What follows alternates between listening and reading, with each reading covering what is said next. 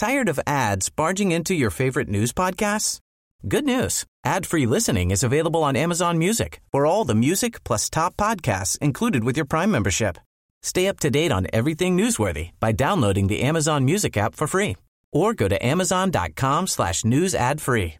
That's amazon.com slash news ad free to catch up on the latest episodes without the ads.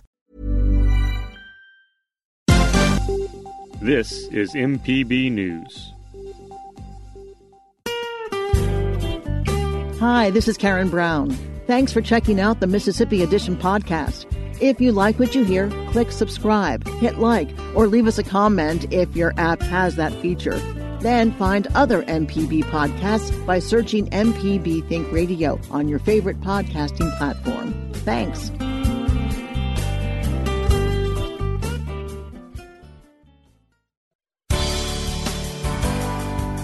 Good morning. It's 8:30 on Tuesday, May 26th. I'm Karen Brown and this is Mississippi Edition on MPB Think Radio.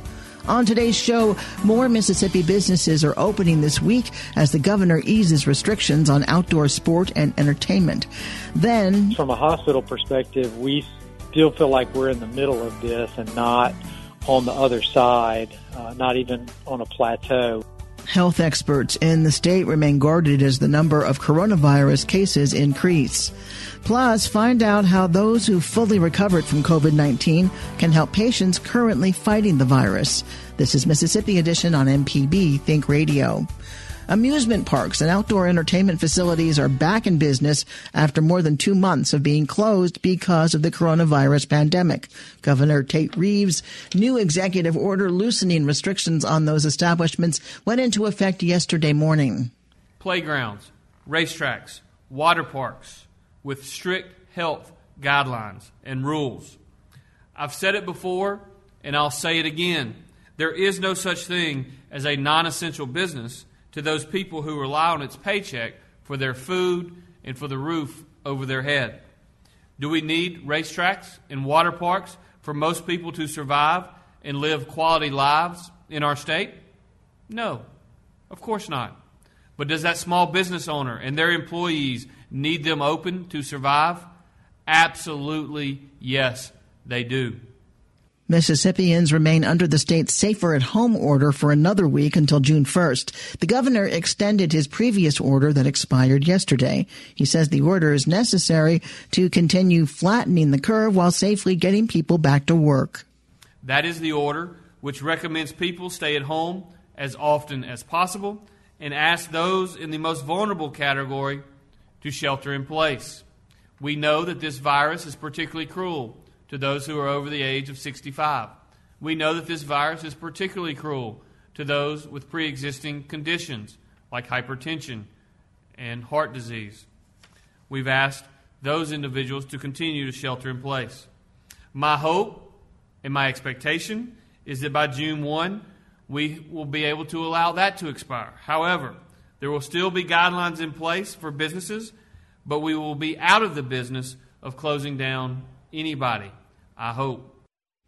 The number of active outbreaks of the coronavirus in long-term care facilities continues to grow across Mississippi. State Health Officer Dr. Thomas Dobbs says they're on track to test every resident and employee of nursing homes in the state within their planned two-week time frame. We are ramping up. Um, we have done uh, dozens um, of, of, nursing homes. Um, so far, you know, we have about 200 in the state, and, and I, I think we had like 18 a day on the schedule at, at, at some point. So um, we're still moving through that quickly. There are a couple of mechanisms for that to occur. Either the nursing homes can do them themselves and submit them to their normal lab process to the private labs, or we'll come do it for them with our partners in the National Guard. And that's been the majority of folks have, have, have done that. We've seen some really um, interesting things, and I think it, it actually tells a nice narrative. So um, we have found some unknown outbreaks or, or, additional cases, but but in places that have had really good infection control practices, a lot of times we'll find zero cases. Um, actually, if they haven't reported any, most of them will not have any cases whatsoever, and so that's fantastic to understand that their processes are working. Or even sometimes we'll find um, a, a, nursing home that has maybe one resident that's known infected, and we'll check everybody else and they're negative reinforcing that proper infection control done diligently is effective, or maybe even one employee and no one else has it. So if we're doing those things that we know are going to help, it's encouraging, but being uh, strictly compliant with what we know works to prevent the spread of the virus, even in long term care settings, is going to make a huge difference. As of Monday, the health department says there were close to 2,000 confirmed coronavirus cases in long-term care facilities with more than 300 virus-related deaths. The state health department is continuing to work with UMMC to provide additional one day collection sites. One site will be available tomorrow in Tallahatchie County at West Tallahatchie High School in Webb. Anyone can be tested who is experiencing COVID-19 symptoms, including fever, cough, shortness of breath, or sore throat, or who has a known or potential exposure to someone confirmed with the virus. Those who want to be tested must first get an appointment by going through a free screening from a UMMC clinician, either through the C Spire Health telehealth app or by phone. Coming up, health experts in the state remain guarded as the number of coronavirus cases increase. This is Mississippi Edition on MPB Think Radio. Hi, I'm Ryder Taff, Portfolio Manager at New Perspectives, a fee only financial advisory and co host of Money Talks. Each week, we take your personal finance questions and tell you about a money topic we hope you find helpful. Money Talks can be heard Tuesdays at 9 a.m. on MPB Think Radio. Podcasts can be found on our website, money.mpbonline.org, or on your smart device's podcasting platform. This is Mississippi Edition on MPB Think Radio. I'm Karen Brown. The number of total confirmed coronavirus cases in Mississippi has soared past 13,000 with more than 600 deaths since the state's first case back in March. There's also a slight uptick in the number of patients hospitalized with cases of COVID-19. Dr. Alan Jones is chairman of emergency medicine at the University of Mississippi Medical Center. He tells our Michael Guidry that Mississippians need to remain vigilant because there are still a lot of positive coronavirus cases in the state. We have done per capita a, a lot of testing, uh, more testing than a lot of other states. Um, but we also have seen a fair amount of activity. I think uh, the last time I looked, we are somewhere around 14th or 13th in the country in terms of the um, number of cases per capita, um, number of positive cases per capita, and uh, and then in terms of our hospitals, uh, we've managed to maintain the ability to take care of these patients and not get overrun and not uh, run out of ventilators and ICU beds.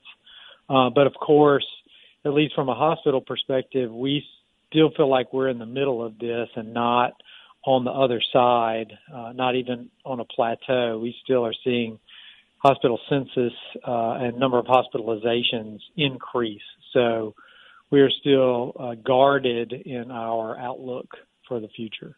You mentioned that, um, and over the last three weeks, the governor has started to peel back some of those restrictions he put in place through executive orders. And all the while, like like you've said, you know, we've seen some increase overall since the beginning of May. If you if you look at the data, uh, three key data points from the Department of Health: hospitalizations, ICU bed utilization, and ventilator utilization have remained pretty stagnant without any real signs toward a trending decline. The governor has, stated publicly that policy is not necessarily designed to stop the spread of the virus, but rather make sure that the hospital system isn't overwhelmed and that care is available should, should people need it.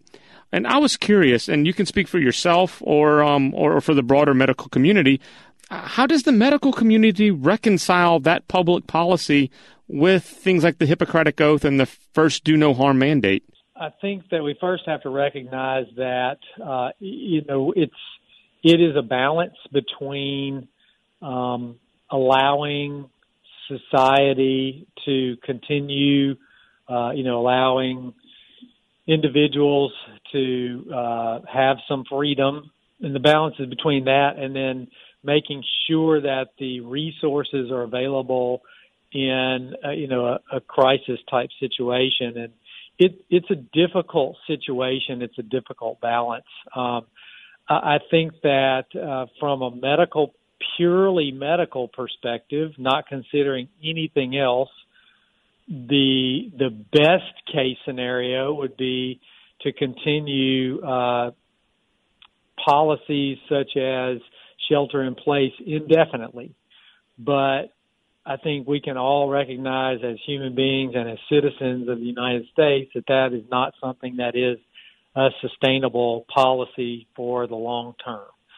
I think as we have seen at least some stability or slow increases in the hospital numbers and as time goes on we learn more about the disease, how it spread and how to care for it.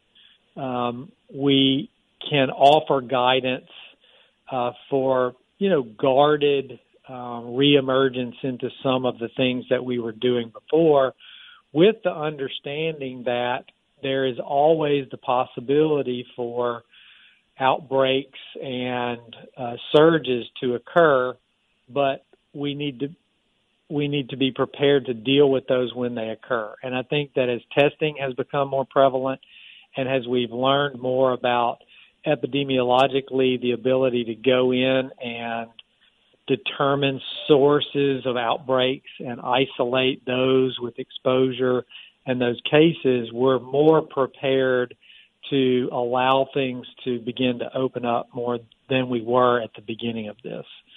Uh, so that's a long-winded answer to say uh, it's really, really complicated, and I think that we are uh, you know, from a from a policy perspective and a healthcare perspective, trying to at least uh, strike the the balance between moving forward and protecting healthcare resources. You mentioned kind of you know making sure that that the system can handle any resurgences.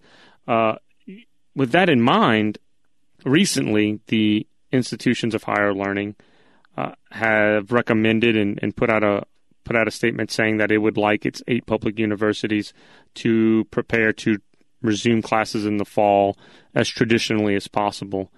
Uh, with the national conversation being that the virus may see uh, a resurgence in the fall, and the governor agrees that he's he said that he agrees with this decision by the IHL.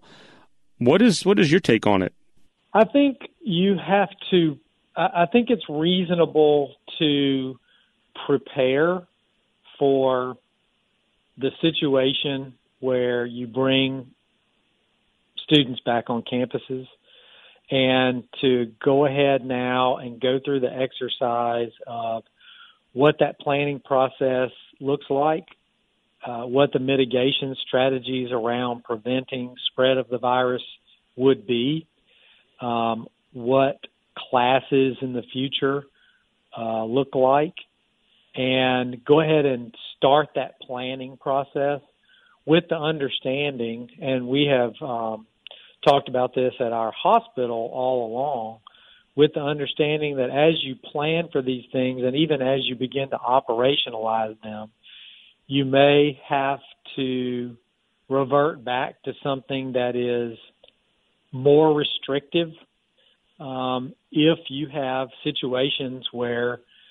you know, we see resurgences or peaks or um, you know situations that warrant a more restrictive environment. Uh, but I don't think it's wrong to go ahead and begin to make plans on what a post-COVID environment for the educational environment would look like. I want to shift things a little bit rather than the mitigation efforts to kind of focus on where we are with, with treatment. And I know UMMC has undergone a number of clinical trials. I want to specifically ask about antibodies. Where is UMMC in the medical community at large with antibody research and development? When you're testing for antibodies to determine whether a person may be have some immunity to uh, the virus or not, it has to be done in a thoughtful manner because um, a lot of the antibody tests are um, not specific to SARS-CoV-2, which is the uh, coronavirus that causes uh, COVID-19, and they have some cross reactivity to other very common coronaviruses that are endemic in the population. So there needs to be, uh, at least the way UMC is evaluating this and, and rolling it out is a plan to get more specific if you do an initial test that is positive for antibodies, then to move to a a more specific test that would be able to um, give you a quantification of the degree of antibodies that are available.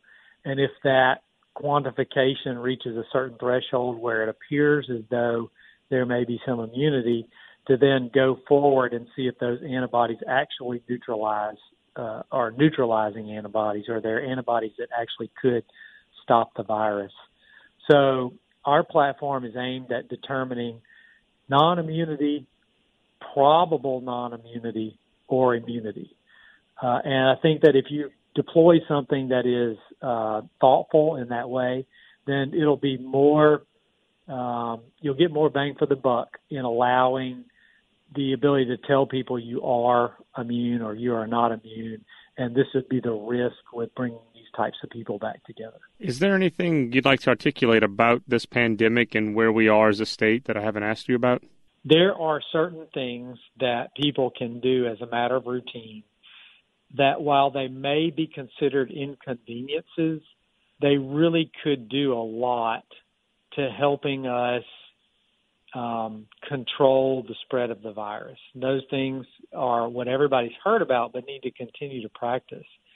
Social distancing, obviously, um, good hand hygiene, wash your hands frequently, be cognizant of what you touch, and make sure that after you are touching um, objects that are high touch areas, to you know use hand sanitizer or wash your hands. Uh, and wearing a mask uh, and trying to avoid touching the mask or touching your face while you're wearing it. Those things uh, are simple. They may be considered somewhat inconvenient, but they will really contribute to society at large for helping to control the spread. And they're minor inconveniences for hopefully uh, causing a more rapid cessation of the spread of the virus than we're seeing right now. Dr. Alan Jones is the chair of emergency medicine at the University of Mississippi Medical Center. Dr. Jones, thank you. Thank you very much. Coming up, find out how those who have fully recovered from COVID 19 can help patients currently fighting the virus. This is Mississippi Edition on MPB Think Radio. Deep South Dining is the show all about the culture of Southern flavor, from fried chicken and collard greens to shrimp and grits and a glass of sweet tea. Subscribe now to the podcast using any podcast app or download our MPB public media app. This is Mississippi Edition. I'm Karen Brown. Mississippi Blood Services is looking for people who have fully recovered from COVID 19 to donate plasma. Hospitals throughout the state are using that plasma to help treat COVID-19 patients. Researchers believe it contains antibodies that can fight the infection. Merle Eldridge with the nonprofit Mississippi Blood Services says as of last week, they've only collected about 10 units of plasma from recovered COVID-19 patients in the past month and the need is growing. She spoke with MPB's Ashley Norwood. Started um, about a month ago um, collecting convalescent plasma from recovered COVID 19 patients. Um, the hope is that the convalescent plasma can be given to people with severe COVID 19 to boost their ability to fight the virus. Um, it also might help keep people who are moderately ill from becoming more ill and experiencing COVID 19 complications. Um, we're working with several hospitals across the state um, to provide that um, plasma to those patients. So, um, how great is the need? I guess you could tell me or, or, give us some sort of estimate of how often you get the plasma donations compared to how many donations you think you'll need to actually make an impact. Well, you know, I can tell you that we have had to provide more plasma to the hospital than we've been able to actually draw here at Mississippi Blood Services. Um, we're thankful to work with a larger organization called Blood Centers of America and have been able to find the convalescent plasma to send to the hospitals that we service.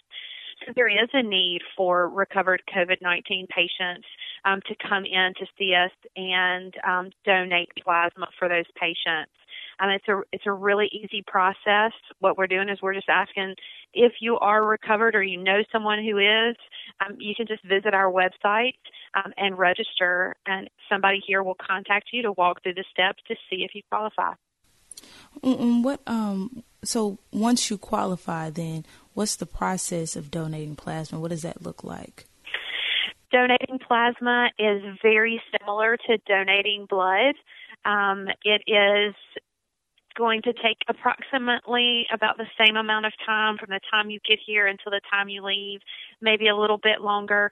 You're going to come in and do a traditional history just like you would if you're donating blood, answer all of the questions, um, go through the process um, of donating plasma, and then, of course, your canteen with cookies and juice. Make sure you feel okay.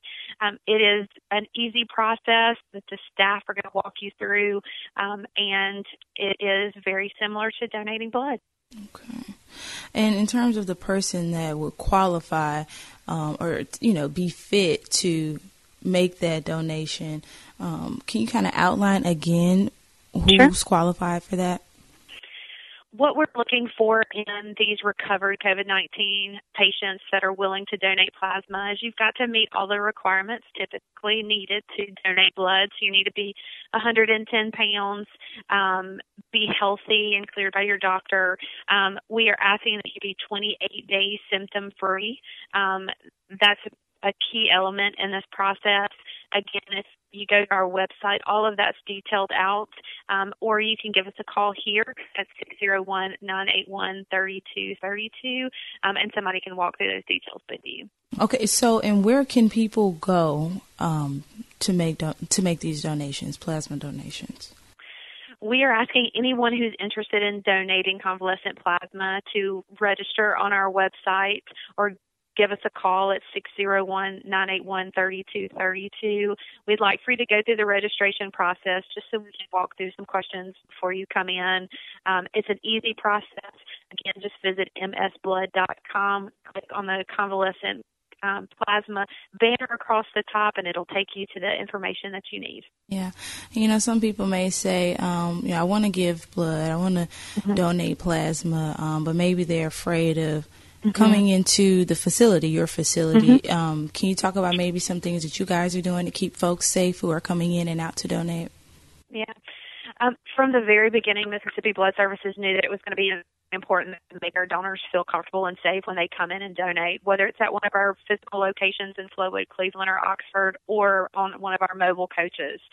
So we began pretty quickly upping our sanitation efforts. You're going to see our staff clean the units, clean the computers, clean the history stations after every donor, um, just to make sure that our sanitation efforts meet the FDA and CDC requirements. We're also making sure that our donors stay six feet apart. Uh, our beds and our fixed sites are six feet apart, and we're also taking every measure possible on our mobiles to keep our donors six feet apart. So it's been important from the beginning for us to make sure that our donors feel safe when they come in to donate. We're also on our mobile coaches temping donors before they come onto the coach to make sure they're not running a temp, and all of our collection staff are wearing masks at all times. That's Merle Eldridge with MPB's Ashley Norwood. Eldridge says only the Flowood location in Rankin County is collecting plasma from people who've recovered from COVID-19. For more information, visit msblood.com. This has been Mississippi Edition on MPB Think Radio. Thanks for listening to the Mississippi Edition podcast from MPB News and MPB Think Radio. Don't forget to subscribe if you haven't already, and if your app lets you, leave a comment or review. We really do appreciate it. Remember, you can always get in touch with MPB News on Facebook and Twitter, and fresh episodes of the podcast are posted every weekday morning. I'm Karen Brown. Thanks for listening. This is Mississippi Edition from MPB Think Radio.